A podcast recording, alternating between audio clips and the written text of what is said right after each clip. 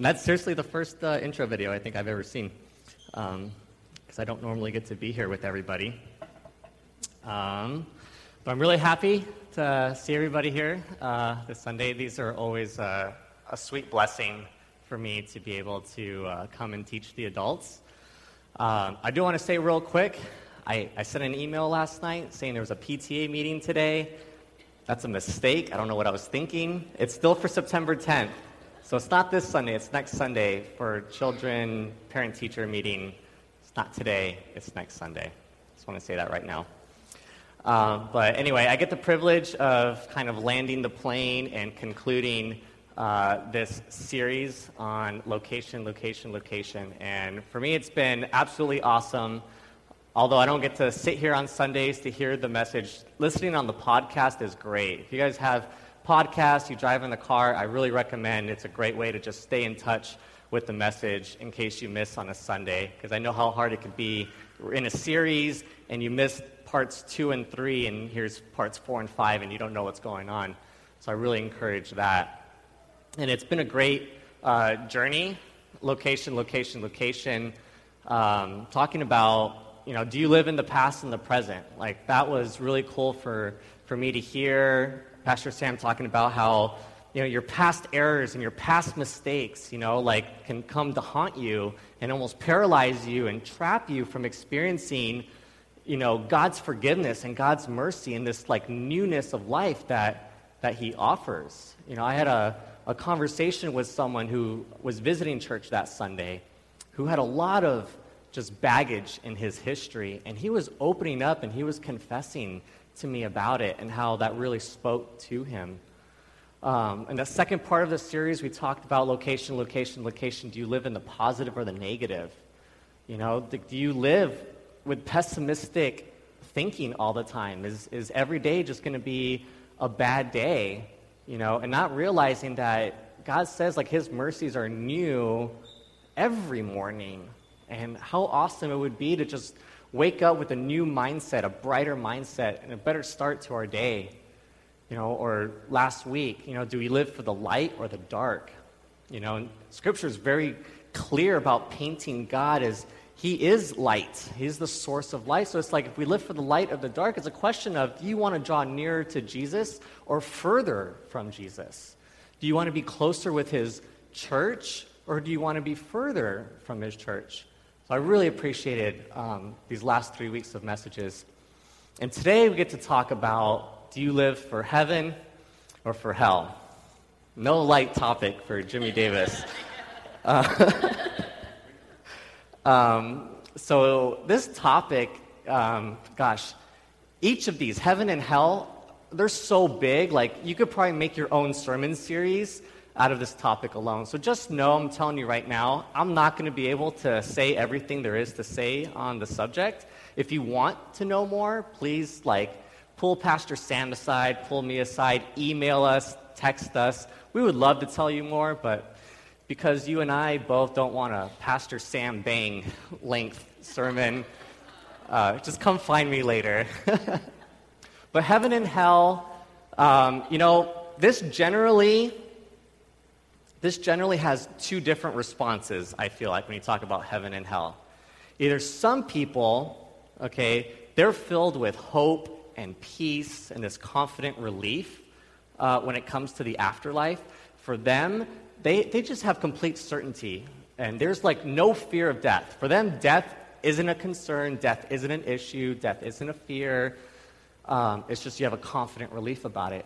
But there are some that respond with more like no, this is a topic that angers me, this offends me, or maybe it'll cause you to have concern or worry. But that's usually generally one of the two responses you get when you talk about heaven and hell. now, I feel like a lot of pastors, they don't like talking about heaven and hell, especially hell.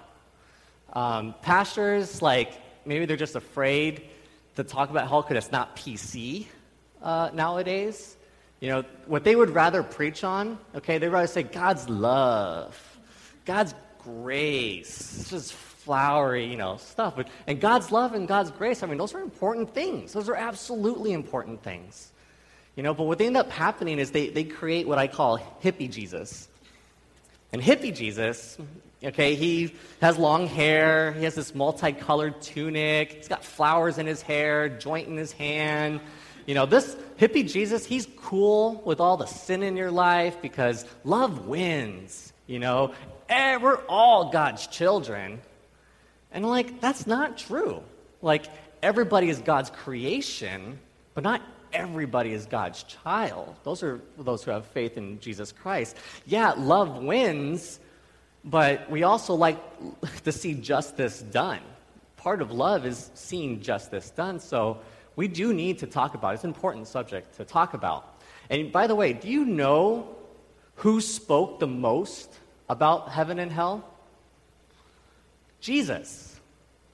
Jesus is the number one person who spoke the most about this topic. Okay?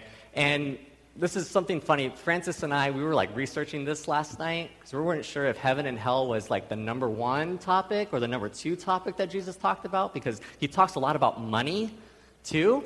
And it's like back and forth. But for the most part, the topic of heaven and hell is part of his top two for sermon topics. So I want you to think about this. You have God in the flesh, God comes down as Jesus Christ okay? He gives himself only three and a half years of ministry. Only three and a half years. And what does the guy want to talk about most? Heaven and hell. So, this is something we really need to know because Jesus obviously, obviously sees it as, oh my God, like it's recorded, huh? oh, I, got, I need some coffee. Hmm. All right. So it's an important topic. So while there's many passages that we can look at, um, today I just want us to focus on a parable that Jesus has called it's the rich man and Lazarus, and you can find it in Luke chapter 16. Um, so I won't put the verse up just yet, but if you want to start turning there in your Bibles, uh, go ahead and start flipping to uh, Luke chapter 16. So before we start at that passage, though, I kind of want to state the obvious. The obvious is you're going to die. In case you didn't already know, um, you're going to die. Um, no matter what you believe, what religion, uh, Scripture says, Hebrews 9:27, it has been appointed for every man and woman once to die and then appear before the judgment. Okay, so your number will come up. My number will come up. So, spoiler alert in this story are two guys, and they're gonna die. Okay? So, um, if you're already at Luke 16, go ahead and just read with me the first couple verses. We will have them up on the screen as well. But let me read for us. There was a rich man who was clothed in purple and fine linen, who feasted sumptuously every day and at his gate was laid a poor man named Lazarus, covered with sores, who desired to be fed with what fell from the rich man's table. Moreover, even the dogs came and licked his sores. The poor man died and was carried by the angels to Abraham's side. The rich man also died and was buried and in Hades. Okay, so these two men, they die and they go to two separate places, which the first point that kind of Jesus teaches about in this parable is that hell is a real place. Hell is a real place where real people really go there. And I know that may sound like a duh, like, of course, but believe it or not, there's a lot of people who believe that hell isn't real, that hell doesn't exist. Um, there's one position, it's called annihilationism, that basically says that when you die, you just go into nothingness. You just stop existing, uh, and that's that. Um, one such, uh, I think, religion that believes that are like Seventh day Adventists. They're annihilationists. But it's important for us to, to, for me to tell you, hell is a real place with real people. But the objection goes like this if you think about this, I mean, wouldn't, if God's good, right? Do you agree God's good? Well, if God's good, doesn't it seem more merciful for God to just stop your existence than to send you to hell? forever and ever and ever? Right? That sounds like that would be a more merciful thing to do. If you had a poor quality of life, wouldn't you want someone to just put you out of your misery? Well, this is akin to the debate on euthanasia and physician assisted suicide, right? People say, like, oh, because you don't have a certain quality of life, it's better for me to just kill myself. But that gets kind of sticky, right? Because then where do you draw the line? Is it when you have only 80% brain activity? Is it when you only have 50% mobility? Where do you draw the line where someone's allowed to just kill themselves? Whereas the other side of the debate would be the people who have a position of called sanctity of life.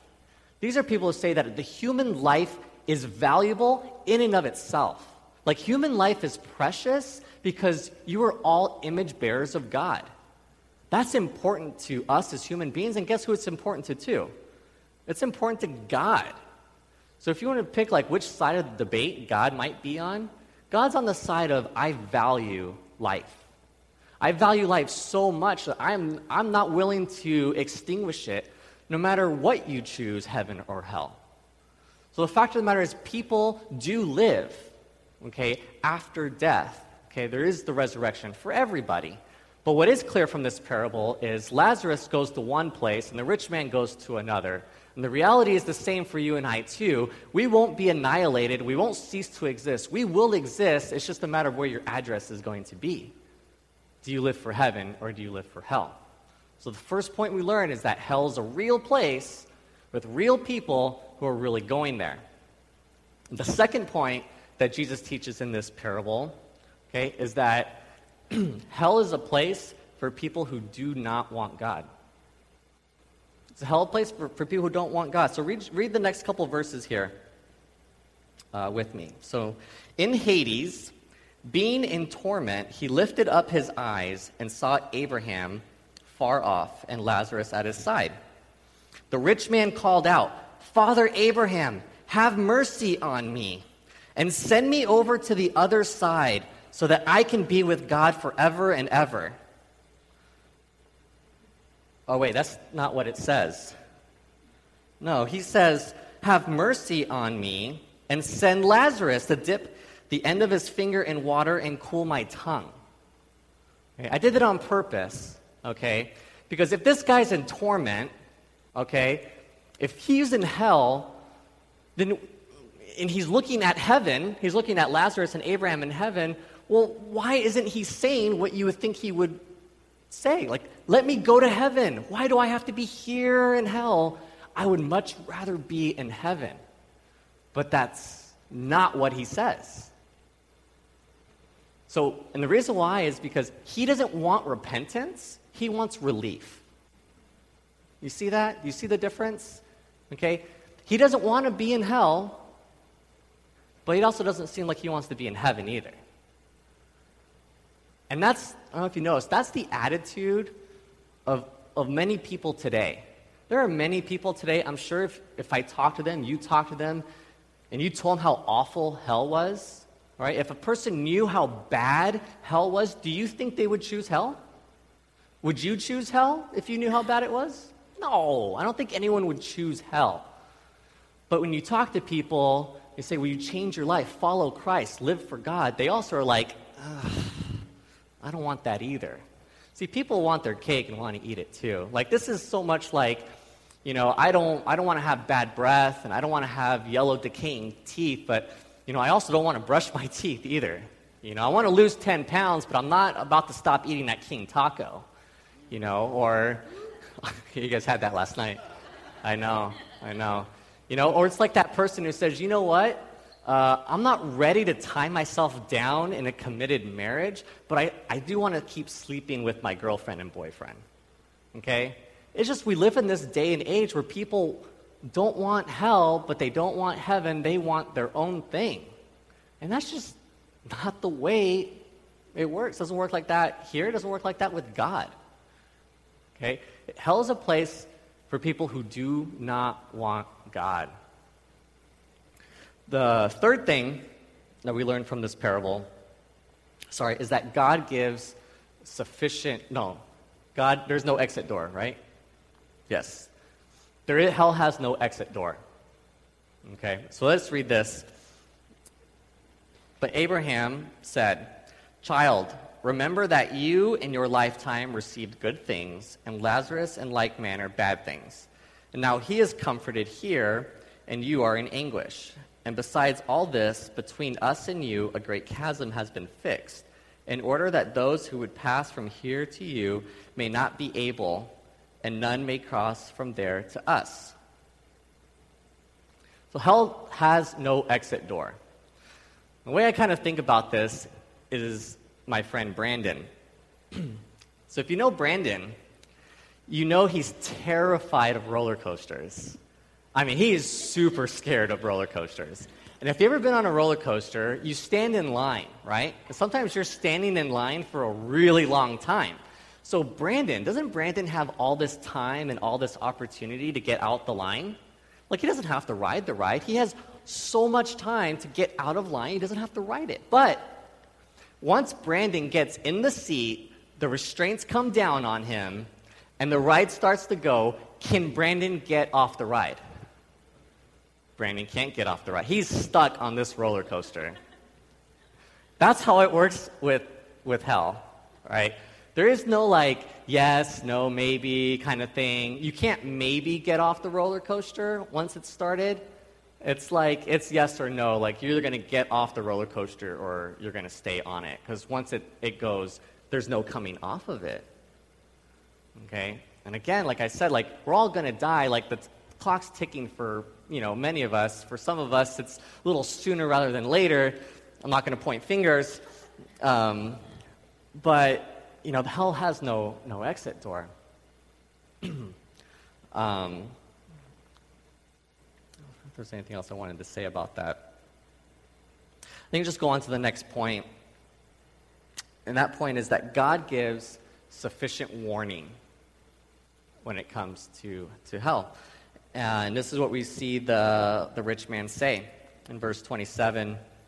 The rich man said, Then I beg you, Father, to send him to my father's house, for I have five brothers, so that he may warn them, lest they also come into this place of torment. But Abraham said, They have Moses and the prophets. Let them hear them.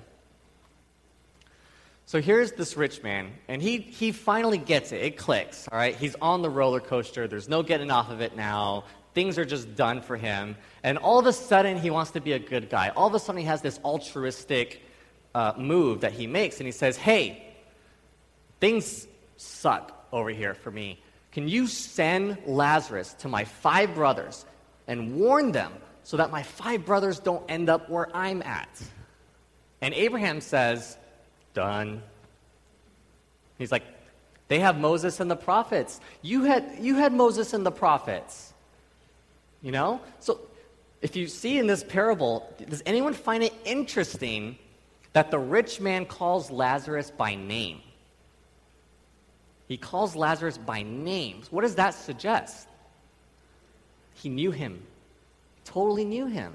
And if he knew Lazarus, he knew the poor conditions that he was in, and he did absolutely nothing about it. So, what does Moses and the prophets say? Well, Jesus said, I sum up Moses and the prophets with these two commands, Jesus said. To love the Lord your God with all your heart, with all your soul, with all your mind, with all your strength, and what? To love your neighbor as yourself. See, the rich man had Moses and the prophets, and he, he rejected that. And then he wound up where he wound up. And then he wants his five brothers to be saved. And it's the same thing. They have Moses and the prophets. Now, you and I, we have a little bit more than just Moses and the prophets. Okay? We get the entire scriptures beginning to end. Like, we have the very beginning of the story, we also have the very end of the story. Okay? For us, like, we know that Jesus comes back a second time. Okay, we know that when Jesus comes back, he's not going to be riding on a donkey going to his murderer. No, he's going to come on a big white horse, sword in hand, taking names and kicking butt. It's a different kind of Jesus that we see that comes back. So, do you and I, do we have sufficient warning? Oh my God, totally do. So, again, it's you have a choice. God made free free will creatures. You and I get this ability called free choice to take the facts at hand and make a decision about it. Now, to share just super briefly, okay, about my particular testimony.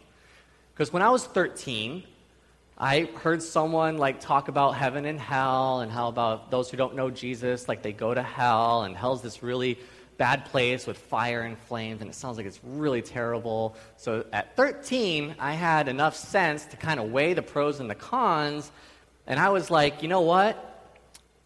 I don't really want to go to hell. Okay?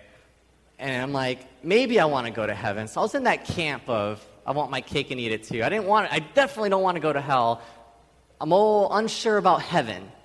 So, you know what I'm going to do? I'm just going to go ahead and say yes to Jesus. I'm going to go ahead and pray the prayer, that you know, magical, special prayer that makes you saved. And uh, basically, what it comes, it becomes fire insurance. Okay, it becomes hell insurance. So, just in case my number comes up, just in case I die, oh, thank God, at least I subscribe to Jesus insurance. So I don't go, at least go to hell. Okay? And then so many of us, like, I mean, I was 13. But God took that and He absolutely just changed my life, and I got to grow more uh, into my faith in, in Jesus Christ. But the fact of the matter is, I had sufficient warning, okay? You have sufficient warning uh, to make a conscious free will decision. So now, the last thing that I want to point out that Jesus points out in this parable um, is that people can and do refuse heaven. Okay, people can and do refuse heaven. You see it here in uh, verses 30 and 31. And the rich man said, No, Father Abraham, but if someone goes to them from the dead, they will repent. But Abraham said, If they do not hear Moses and the prophets, neither will they be convinced if someone should rise from the dead.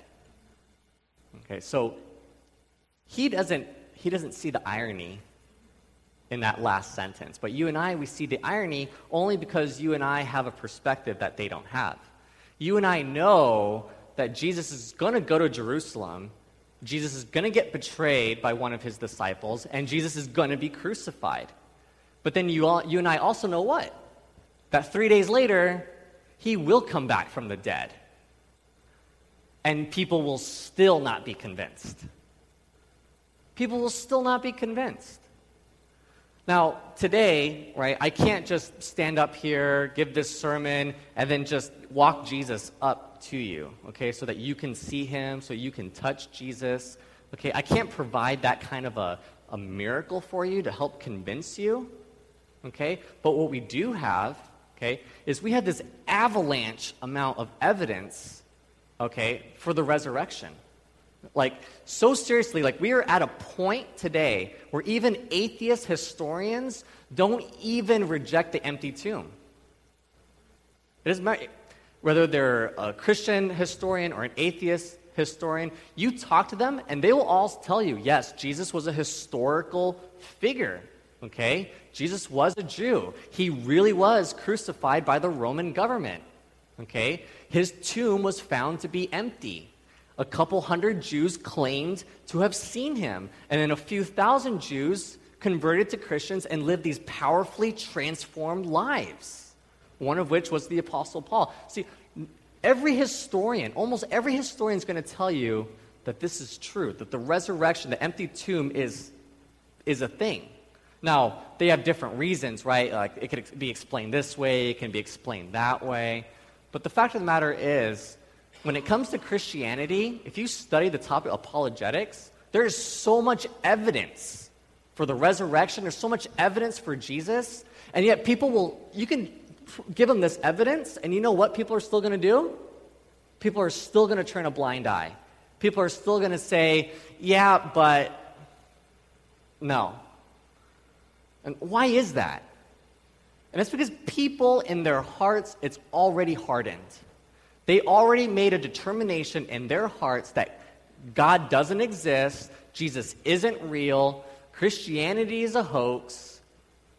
And when it comes to evidence, this is a known fact. You want to remember this, okay? But the mind will always reject what the heart already says is false. Okay, it's worth me saying that again because I don't, I, want you, I don't want you to miss this, okay? The mind, okay, will always reject what the heart already says is false. Which means it does not matter what overwhelming evidence I give you. If you've already decided in your heart that you don't want God, well, guess what? There's a real place with real people, and there's a place for people like that. They're already, their minds are already made up. They're going to live after death, and so there's this place for people who do not want God. And the fact of the matter is, if you don't want God, then you don't get God. It's being away from His presence. I think I might have had a verse uh, up there. Um, yes, and I don't have it here in my scripture, so I'll need to read it. When the Lord Jesus is revealed from heaven with his mighty angels in flaming fire, inflicting vengeance on those who do not know God and on those who do not obey the gospel of our Lord Jesus, they will suffer the punishment of eternal destruction away from the presence of the Lord and from the glory of his might. You want no God, you get no God. Because why is hell tormenting? Okay? We like to think because you've seen the cartoons, right? There's this guy in a red jumpsuit and a pitchfork, and there's flames. And we don't want to go to hell because the flames sound like pretty bad. You don't want to get burned. Well, we kind of get that because when you read the book of Revelation, okay, it talks about like a lake of fire and there's a bunch of fire, right? So when you picture a uh, hell, you always picture fire. But Revelation is what's called apocalyptic literature. And apocalyptic literature uses a lot of figurative language. So this may come to a shock. It came to a shock to me when I kind of learned about this in seminary. But guess what? Like the flames are figurative, they're not literal flames. Okay? If the flames were literal, think about this. If the flames were literal and hell is a place of complete darkness, well, you couldn't have complete darkness and fire. That would be contradicting things. Or you think about this we know hell is a place prepared, okay, for Satan and his angels. Now, Satan and his angels, they're immaterial beings. Fi- how is fire going to hurt immaterial beings? So, just these are just two things I just want to give you for now. Like, the flames of hell aren't literal. The reason why hell is a tormenting place is not because it has fire, it's because it has no God. That's what's tormenting. And the rich man didn't see that. He wanted relief from whatever he was experiencing, but he didn't want God. And you think about this if God is the source of all life and all light and all love, and hell's a place where none of that exists, of course it's a tormenting place. Imagine being in a place where there is no love, only destruction, only decay.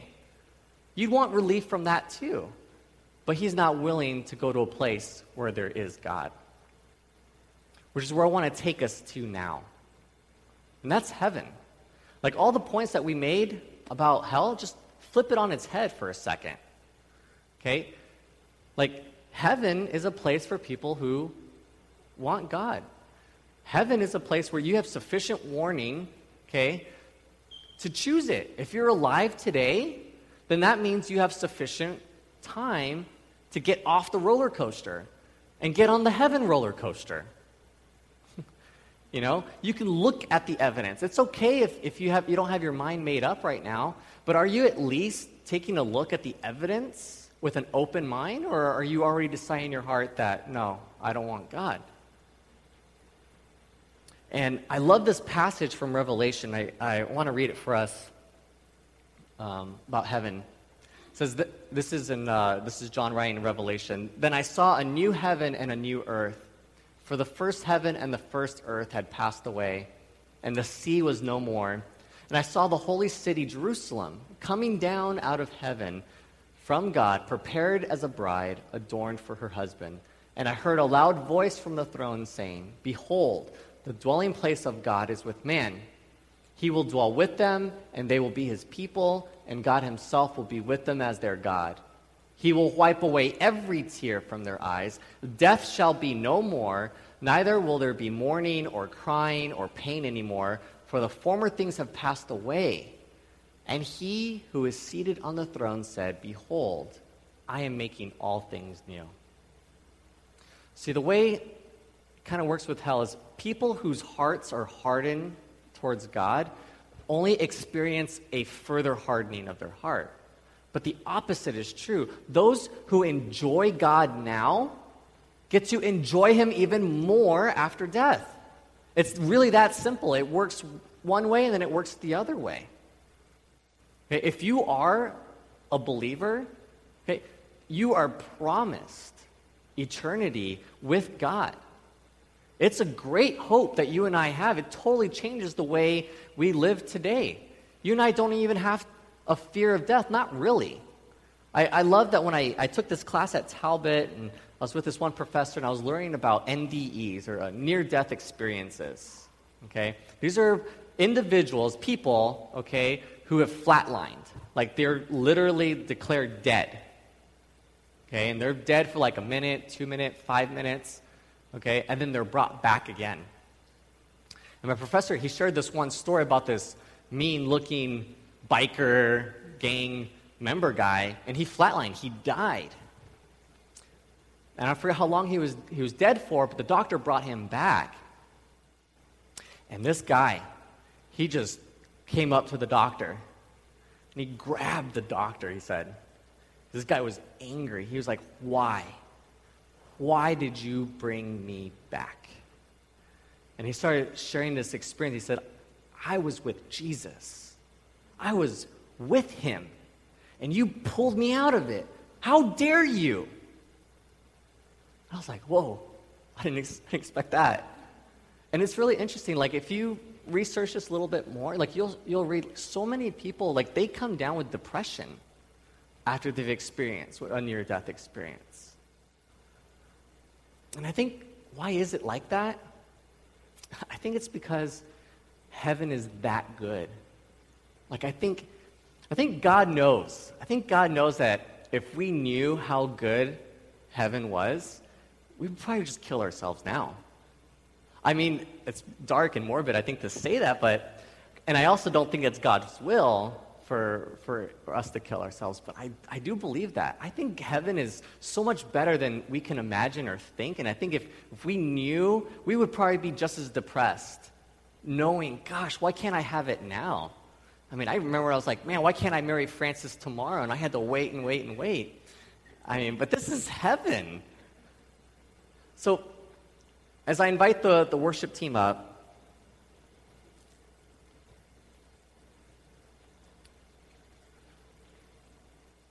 while, while I shared earlier, hell is a place for people who don't want God. If people get that free will choice to, to refuse heaven and, and be there. And the phrase, if, if you want no God, you get no God. Okay, if you want no God, you get no God. But isn't the opposite just as true? If you want God, you get God. Say it again. If you want God, okay, you can get to have Him. He's completely available and offered to you. We have all the time right now, okay? Get out of line. Get off the roller coaster while you still can. And get on the right roller coaster. Because heaven also has no exit door. See, once you are in Christ, you are forever in Christ. When Jesus says, I came, I forgave your past, present, and future, it's done. Like your, your name is written in what's called the book of life. That when we die, okay, we don't cease to exist. No, this is when we die, we appear before Jesus. And he opens his book. And I think he's going to be so thrilled and so happy when he goes down and he sees Jerry, Faith, Sam,